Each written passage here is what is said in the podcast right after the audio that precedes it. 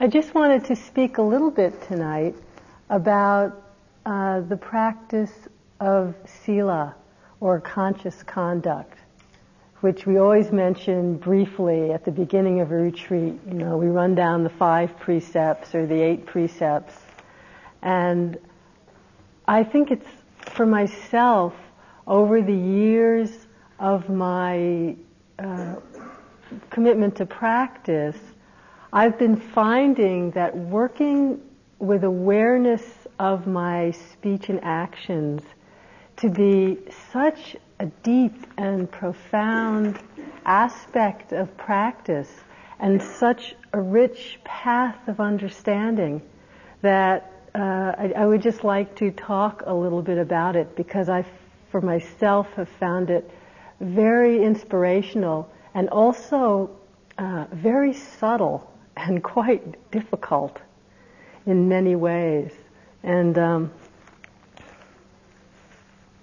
I think it's very important. So we'd just like to talk about it a little more before we begin the retreat formally tomorrow night. Joseph mentioned last night that practice really, our meditation practice can come from the foundation of loving kindness. That it really can be a practice that is rooted in joy.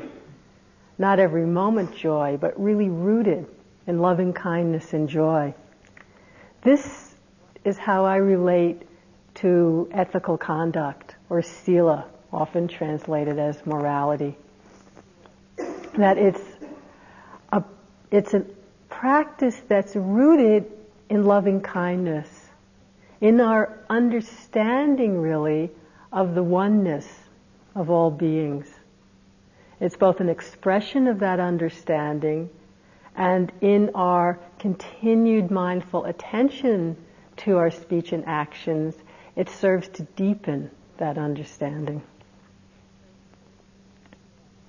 So we, we often speak about sila as being the foundation for the more formal meditation practice, really I feel it's much more than that. It both opens the gateway to liberating understanding in itself, as well as being the expression of our understanding. As most of you probably know, the Buddha spoke of his eightfold path, eight areas of our life that really are an expression of an awakened life. And these three areas are wisdom. There's eight, eight steps, but it's divided into three areas. Those being wisdom, wise action, and the so-called samadhi group, which really deals with meditative aspects of mind.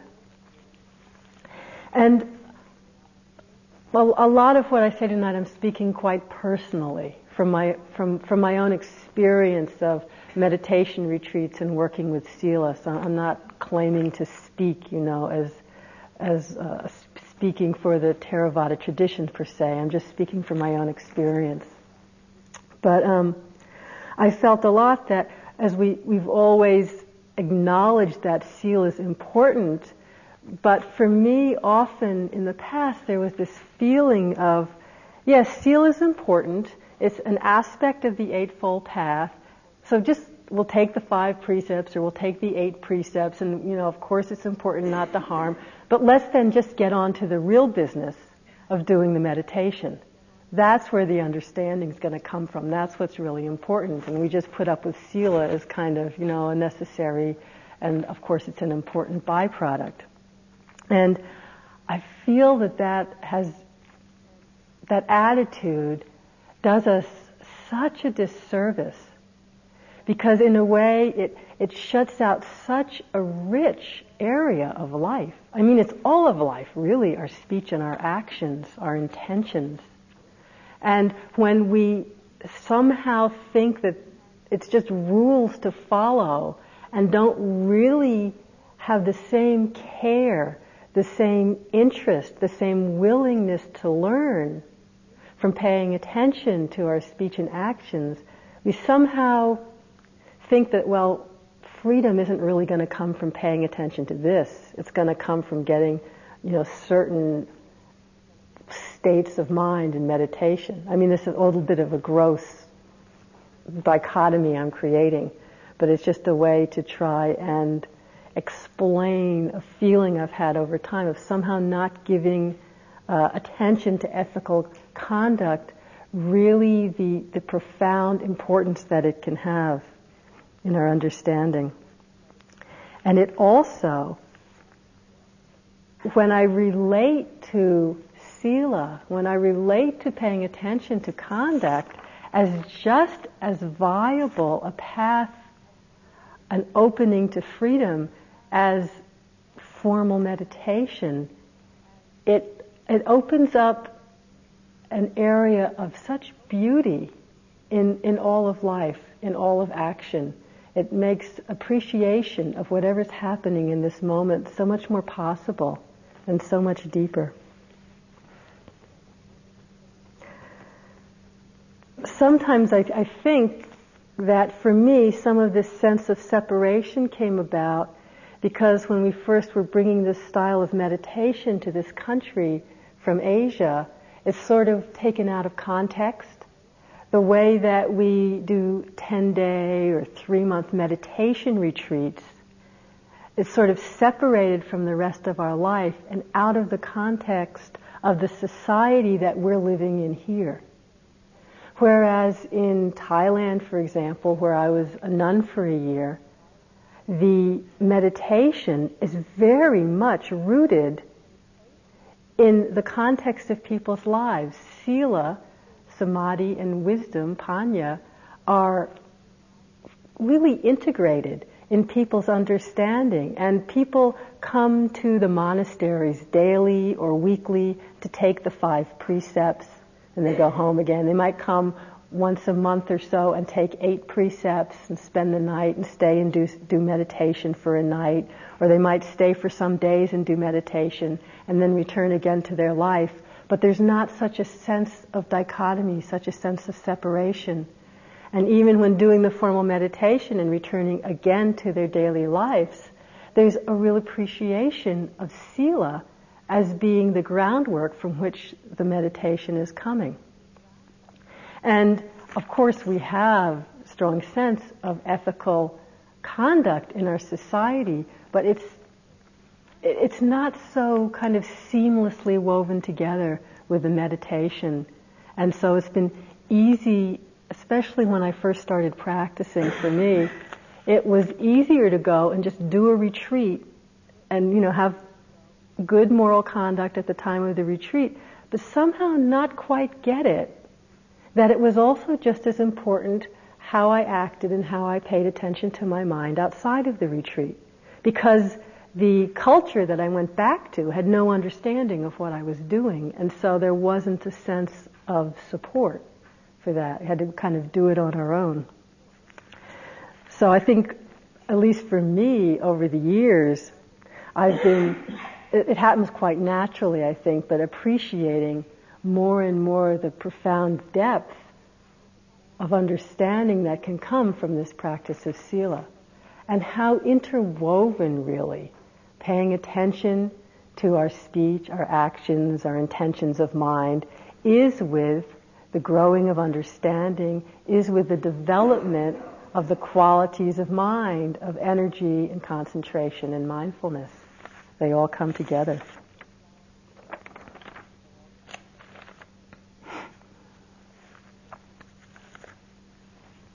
What I find interesting when I think about the way the Buddha laid out the Eightfold Path is that wise action is not the first step. The Eightfold Path begins with wise understanding. And the second step is wise thought or intention. And it's then that it moves into wise action. So that really, to me, what I hear in that is that our understanding is what informs how we think, our intentions of mind, and that is what our actions arise from. And so you can see from this that working with sila, with conscious conduct, is not a matter of blindly following some set of rules, but that as we begin to awaken to the nature of reality, to the nature of our own existence, even just a little, the first initial recognition, perhaps, of impermanence, of a sense of non-separation or connectedness, perhaps, whatever a beginning of understanding is, this then is what can give rise to the beginnings of our caring about our conduct, to the beginnings of caring about how we act and move in the world, to paying attention and seeing that how we act, how we speak, affects everyone else that we come into contact with. We begin to see that our actions are the natural effect of our understanding. And so that the, the whole path is really very intertwined. I mean, a simple example. We begin to notice the nature of cause and effect. That if I act in a certain way, it has this effect. For example, if I tend to lie, if I tend not to be truthful, and I begin to notice then that people don't trust me. It's quite natural. And then that that doesn't feel very good to me. I want to be trusted. I mean, this is obvious. But this is a result of understanding cause and effect. And actually, when we begin to understand cause and effect, that's the beginning of seeing anatta, a sense of no self. Because when we're seeing that this cause brings this effect, this effect makes me feel like this, we're seeing that we're not separate autonomous beings. That there's a cause and an effect and another cause and another effect, and there's no way to be separate, that we're all one. That then gives rise to the caring and the interest to continue to pay attention to our actions or our speech. Perhaps then I try to be more truthful. And that being more truthful would tend to lead to more harmony, both outwardly and inwardly, which allows for more space to really pay attention to the fact that, oh, there is a connection between all of us. The sense then of understanding of oneness and the sense of harmony grows deeper through the behavior. It's like a cycle. It just keeps spiraling deeper and deeper. So I know for me in the beginning, I did try to follow the precepts but it was more out of a sense of, well, I guess it sounds good. Obviously, intellectually, I don't want to harm people. I'd like to be a good person. Basically, good motivation, but, but more a sense of should. And what's been happening more and more is that it moves in my experience from being a sense of should to my relationship to actions and speech and feels more like a movement of my heart that the actions become an expression of greater harmony that I feel inwardly. And also, I get, uh, I get more immediate feedback from myself when I'm not acting in harmony, when I, well, I don't like to really use the word break a precept, because that, I mean, that, that makes sense, but it sounds so like this is a rule and you broke it and you're bad and you're guilty. And this really is not about guilt. None of this is about guilt or judgment. It's about being interested and being able to pay attention in order to learn, in order to grow, not to make ourselves bad, simply to see what happens.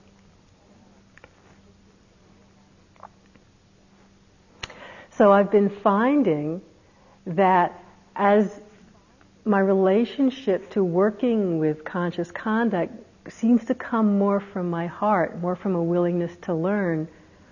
When I blow it, so to speak, the feedback is so much more immediate And in that way, it actually serves again to deepen my understanding.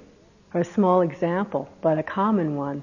If I'm not paying much attention and I say something kind of abrasive that is cutting or harsh, and that can happen quite easily, usually now, as soon as it's out of my mouth, I don't have to wait for some kind of feedback from the other person, but I, I viscerally feel like a sense of separation, a sense of contraction in the heart or the mind.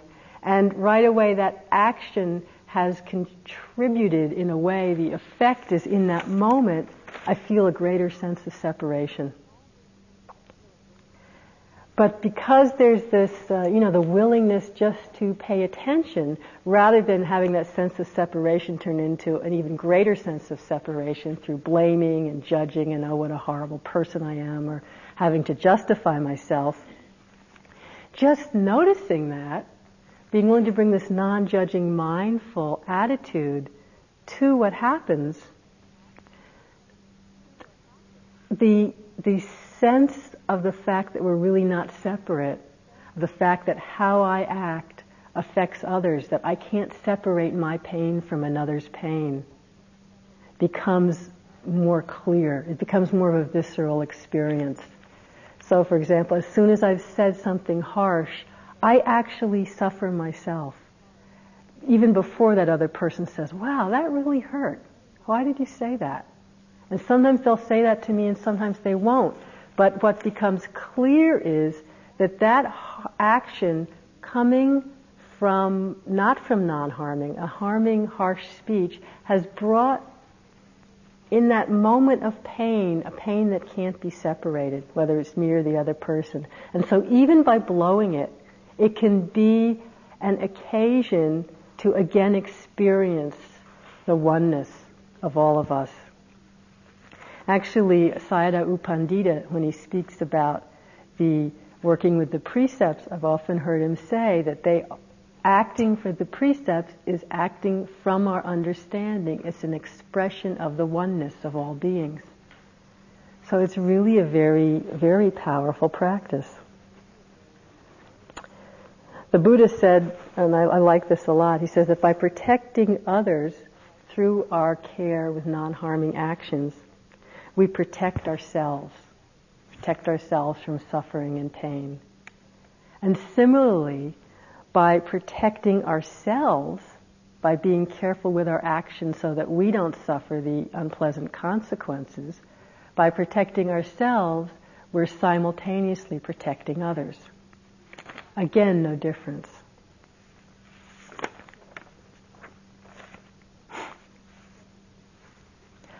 So what really helps us to understand how to protect ourselves and others, and this is just really a very short synopsis because we'll talk about this a lot and in much more detail over the course of the three months.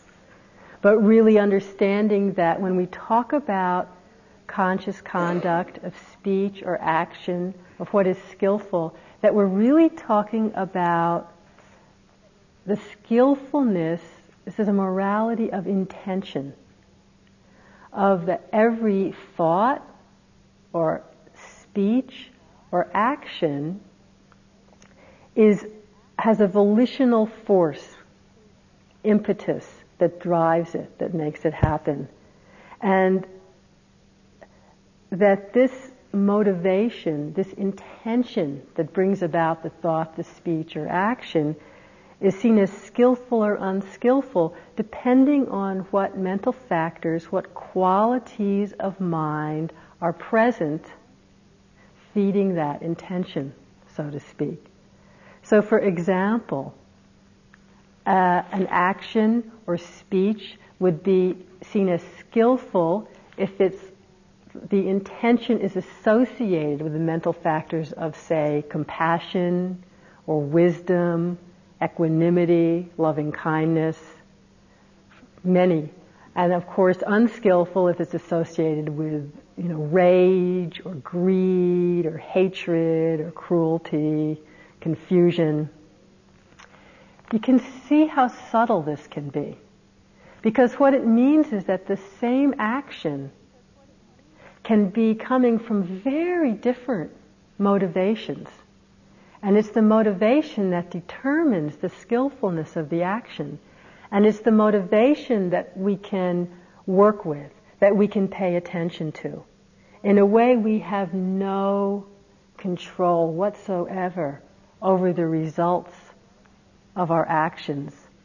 An action can be performed with the deepest sincerity and very skillful intentions, and the results might look very harmful, or might actually be harmful.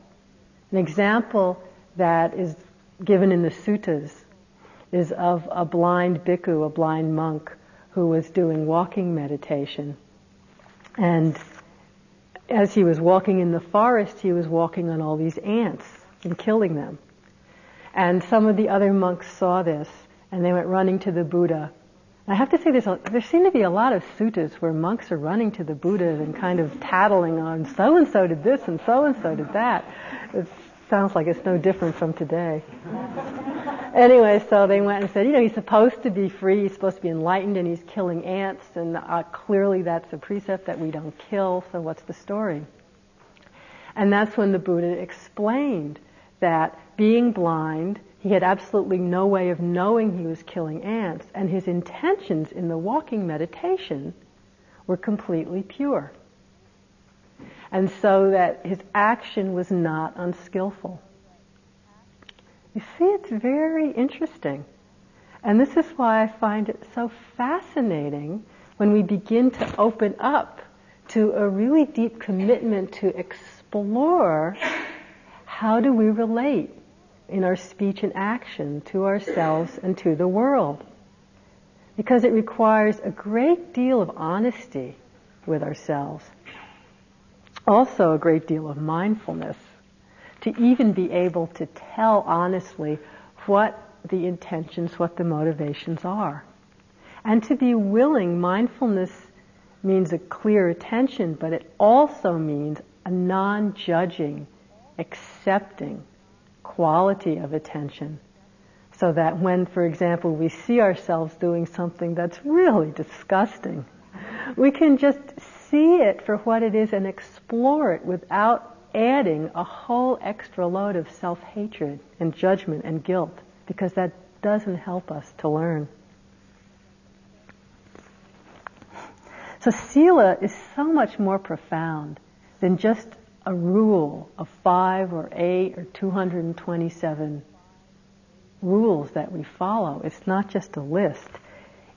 I feel for myself when I am committed to paying attention, when I am committed to working with my relationship to my speech and conduct, and it takes a huge amount of energy. I certainly can't say every moment I feel actively committed to working on it. But when I am, I I, really feel that it's an, it's an actual practice of oneness. It really is practicing loving kindness and compassion. It really, to me, feels like a practice of freedom when I relate with real integrity and commitment. So I'd just like to briefly share, just again, this is personal, some of my reflections and some of other people's on, on just the basic five precepts. Just to kind of, of showing, sharing with you how subtle it can be, and I'm sure my just mentioning a few things will bring up many more ideas in your own mind, in your own experience. And, and also I think how exciting and how interesting it can be to explore these nuances of intention, of behavior and speech. As Thich Nhat Hanh, you know, the Vietnamese Zen master, he talks a lot, a lot about working with the precepts. And he says uh, that really to see them as guidelines, as directions in which we incline the mind. It's essential that we not begin by expecting to be perfect. And I, I, I, know for myself and a lot of people I talk to, we tend to have that tendency to right away think that we should be perfect. I'm going to observe the five precepts of not killing, not stealing, not harming with my sexuality, not lying or using harsh speech, not taking intoxicants to cloud the mind, and right away I'm going to do it all perfectly. It's really difficult.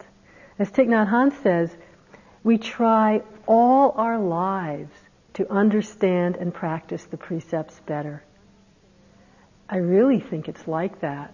The more I pay attention, the more I see subtler and subtler ways that I'm that I haven't been paying attention before, that I am not coming from non-harming.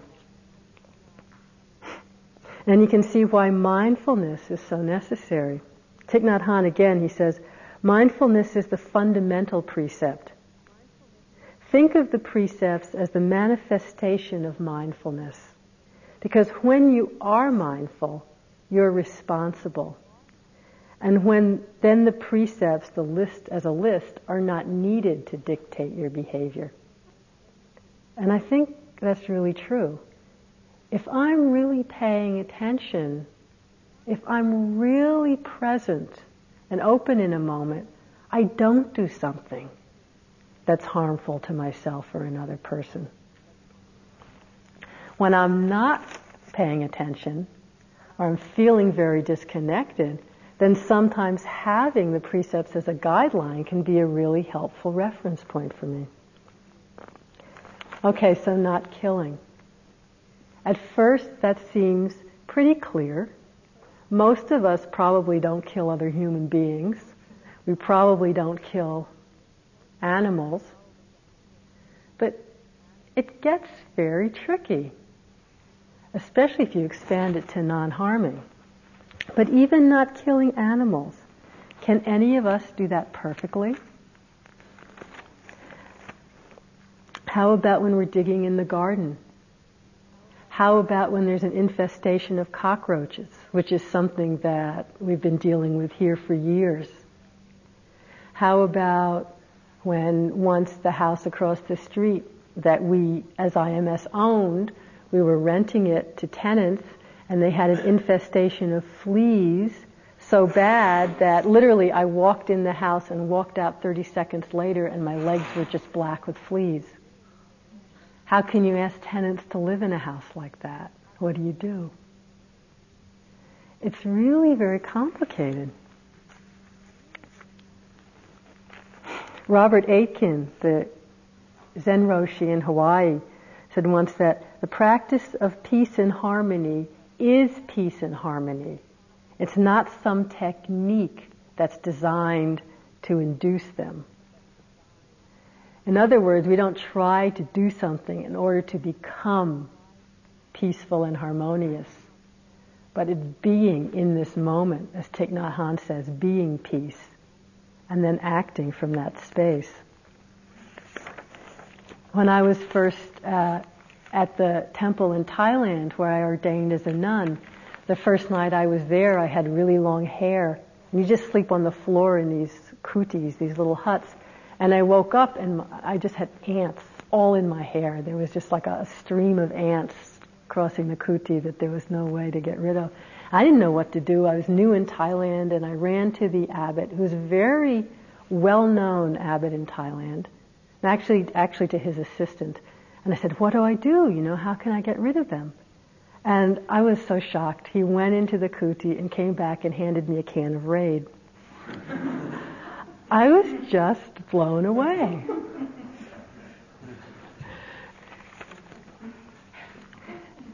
So, you know, there's questions.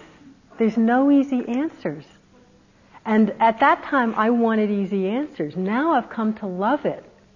That there aren't easy answers because if there were easy answers, then I could just tune out again.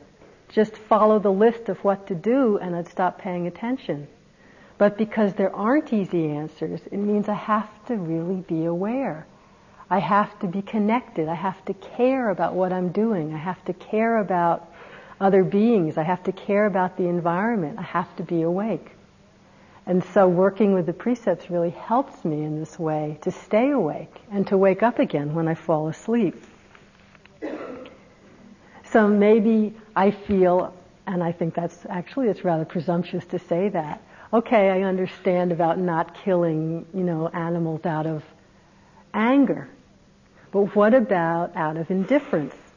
If I don't have my glasses on and I step in the shower, I can't tell what's on the bottom of the shower. I can't tell if it's a little piece of lint or if it's a little ant. And if I don't take the trouble to bend down and check before I turn on the water, and it is an ant, then I've just washed it away. And because I'm aware of that, because that's happened more than once, it's not like the blind bhikkhu who really didn't know. It's more an action that's coming out of delusion or out of laziness. And so again, how do I relate to the precept of not harming? How much effort am I willing to put in, even though I don't consciously want to harm? And it just keeps expanding and expanding when we think about it as non-harming. I think a lot, and I don't know the answer, about the violence in our popular entertainment culture. And what effect does that have on my mind and what effect does that have on other people's minds? And if I pay to go to a really violent movie, then in a way I'm supporting that. And is that contributing to the violence in our culture? I don't know. But if I think it might, but I decide to go anyway just for entertainment, what is that saying about my commitment to non-harming? I just heard on the news, I guess it was last night, you know how they've been, uh, there's been a lot of stuff in the news about different rap songs and the violence in them and all. And there was uh, some some new song that they're having a controversy about, and it, again it's talking about killing cops. And some young guy was driving in a stolen car, and a, a cop stopped and pulled him over and walked up to the car, and the kid killed him. And in the tape deck was this song that was talking about killing cops. And the kid said, well, you know, I was all jacked up from listening to this song and that really is what made me kill him. I mean, who knows? But then I have to wonder, what am I doing that might be contributing to that? And what I found is this doesn't bring on more guilt if I'm really trying to look honestly, but what it does is help me become so much more attuned to our oneness to our interconnectedness. I was just in Germany. I don't know if you've heard, there's a lot of violence going on between different cultures, really, is what it is.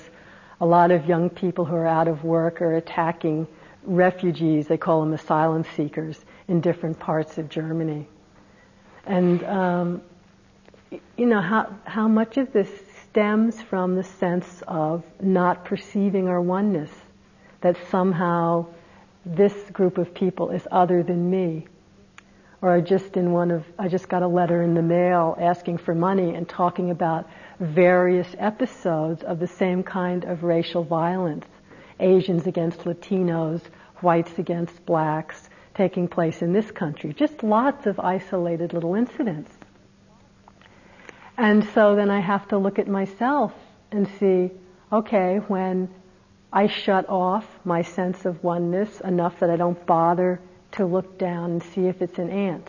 That might seem really minor. But what's the effect in my consciousness if I pay attention at that moment? And I notice that it's as if the consciousness contracts, the heart shuts, there's a feeling of separation. And it might sound silly, but I really have to reflect on does that have an effect in the culture? When I'm contracted like that, when I'm not willing to take an extra little bit of energy not to harm, how is that energy reflected in the culture and what's my responsibility? How am I contributing to the greater violence that's taking place in our cultures? You can see it just can expand actually indefinitely, and we each have our own areas in which we can look at this. The same with the second not taking what is not given, which is another way of saying not stealing, but a little broader. And again, it's looking at it as intention. What's our intention? It's much more than just not stealing.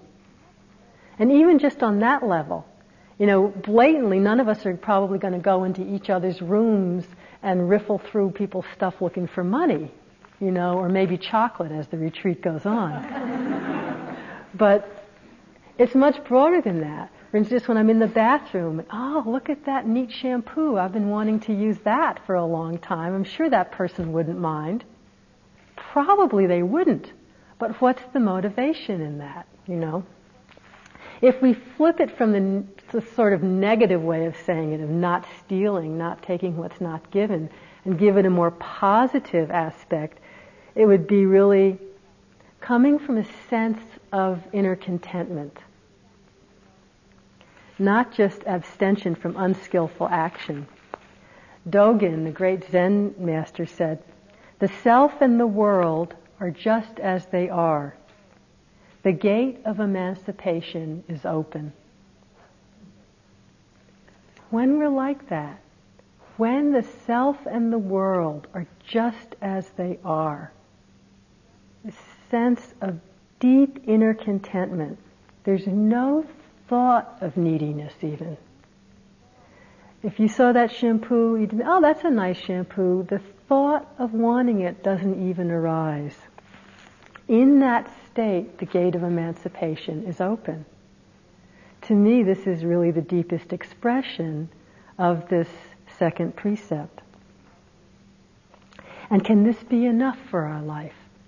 A deep appreciation of what is just as it is without needing something more.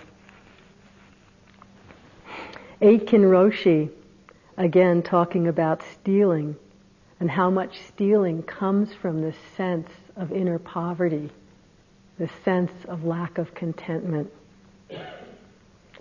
And he's talking not just about stealing objects, sense of inner poverty that we need more objects, but how much, he says, do we steal from ourselves? Do we steal peace from ourselves when we get lost in some gaining idea, even in meditation? when we try to make ourselves someone else or try to gain some other state that we don't have, in that moment, we're stealing peace from ourselves. We're stealing from ourselves the possibility of opening to what is true because we're so busy reaching for something else. This sense of inner poverty. It says in the Tao Te Ching, If you realize that you have enough, you are truly rich. Be content with what you have. Rejoice in the way things are. When you realize there is nothing lacking, the whole world belongs to you. When we're living with that understanding, when we realize that nothing is lacking, it makes no sense to want anything. That's the sense of the self and the world are just as they are. That's when the gate of emancipation is open. And when I continue to reflect, though, on stealing, again it broadens from just my own immediate action to how I am as part of society. And I, I question a lot if um, is stealing part of our economic system. I mean, the whole kind of capitalist system is set up in order to sort of manufacture more wants for us. If you look at the ads on TV or in the magazine, look at ads for kids' toys. I mean, the whole focus of them is to make the kids want that toy and go out and get it. To, I look in the New York Times magazine and they uh, have like all these different perfume ads, all these new perfumes. You know, do, does the world need a new perfume? And then somehow you can find, I can find myself, oh yeah, I really would like to have that perfume. I mean, where is that coming from? And what, what kind of society is it that, that runs on manufacturing more wants? I got this from the Union of Concerned Scientists talking about environmental crisis. But this hit me. Energy consumption in the United States, for example, is so high that the 250 million Americans consume as much as all 4 billion people in developing nations. Now that's amazing. We consume as much as 4 billion other people in the world. When I read that, I can't think of it as anything other than taking what is not freely given. And that by my actions, when I turn the heat up in my house and I keep it really warm, I'm stealing from other people in the world. When I come back from England or I come back from Germany, I mean, England's a good example. It's really cold and they really keep the heat down. Once I was there in December, it was it was really cold. The house had a big meeting that the first of December to decide whether to turn on the heat. And they decided to turn it on, and they kept it at 58 degrees. We wouldn't dream of that. You know, it was hell. It was really hard. I don't know if I could live like that, but it just that kind of statistic is just enough to make me look every time I turn on the heat. It's an act. I don't mean I shouldn't have heat, but what's my intention? What's my motivation? Am I aware of my connectedness to everyone else in the world when I turn the heat up really high? or if I uh,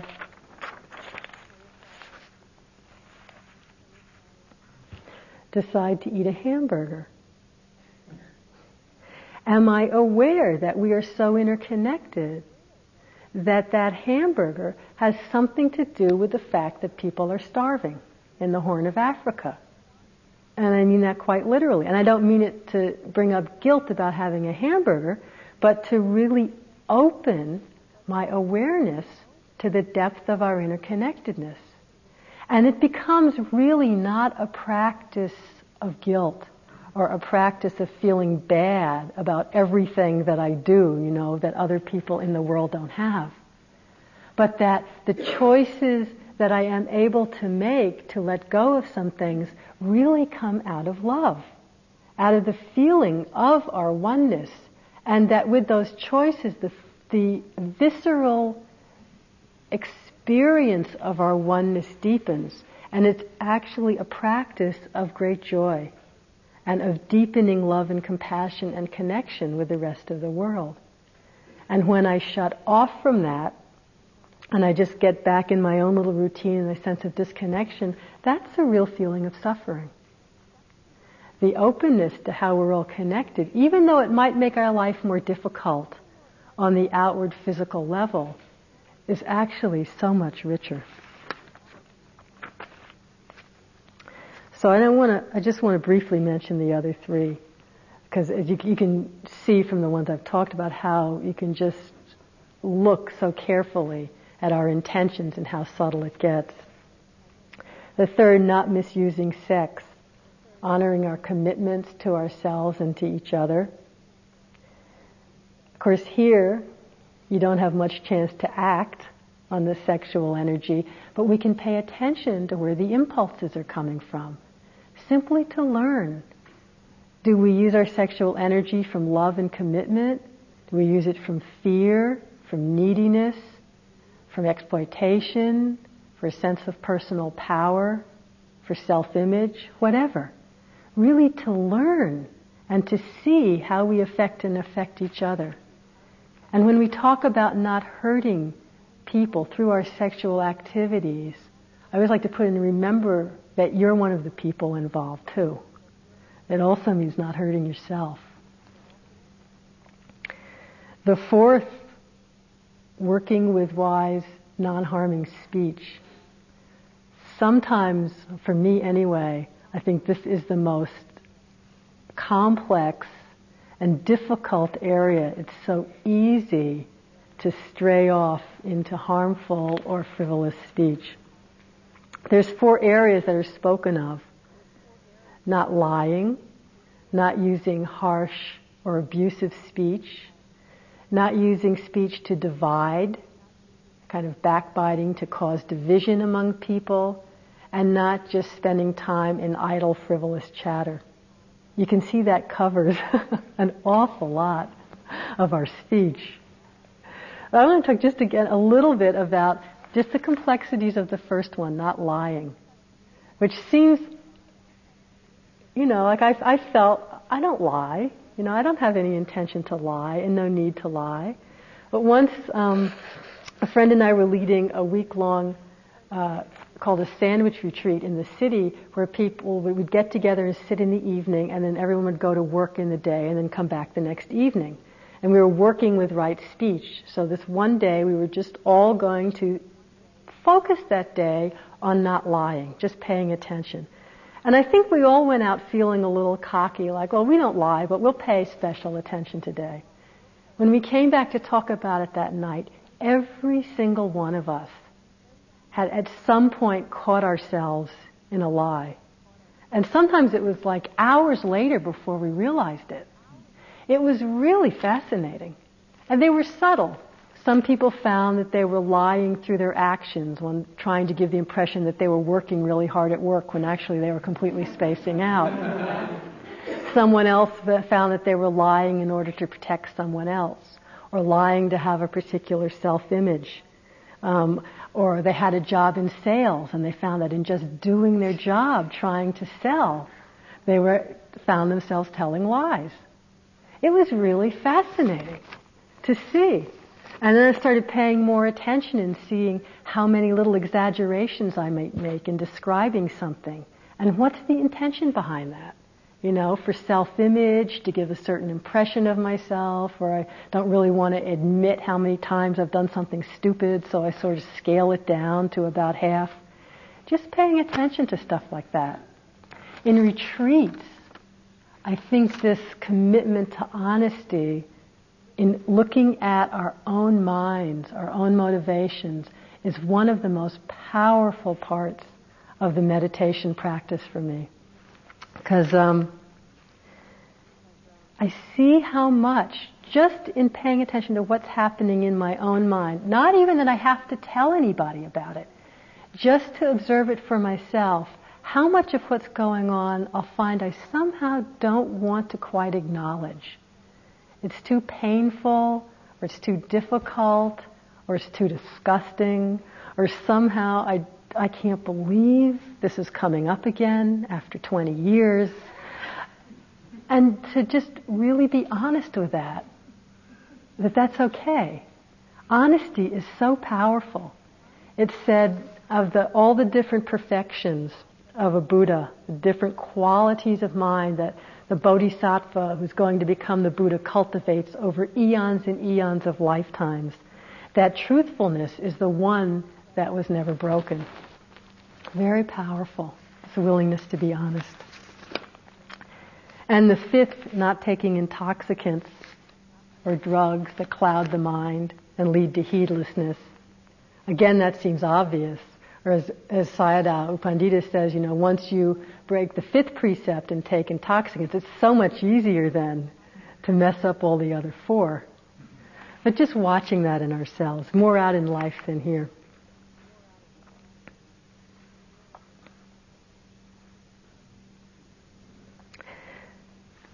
I just want to um, end by reading a short thing about how powerful this practice of working with the precepts can be from Thich Nhat Hanh. That it becomes really moving from a sense of should perhaps, or perhaps a dry doing what seems like it might be helpful in order to move the meditation along, comes much, much more from an inner understanding, from a movement of the heart. And then the practice of sila is also a very powerful purification purification of action. And it really is in this time the strong and necessary foundation for the deepening of our meditation practice. But it's much, much more than that. Oh, wrong book. This is kind of like a strong statement of the potential of our work with Sila. In summary, it could be said that these precepts issue a clarion call of emptiness and non-ego in action. Each precept is permeated with the understanding that concepts, thoughts, and actions are inherently impermanent and insubstantial. Each precept enjoins a form of moral action that is based on non-separation and an aware state of compassion. Not holding on to a notion of self, we are invited to engage ourselves courageously in the world and with discriminating awareness to undertake the task of liberating all sentient beings. It can be a very powerful practice. Let's just sit for a minute or two.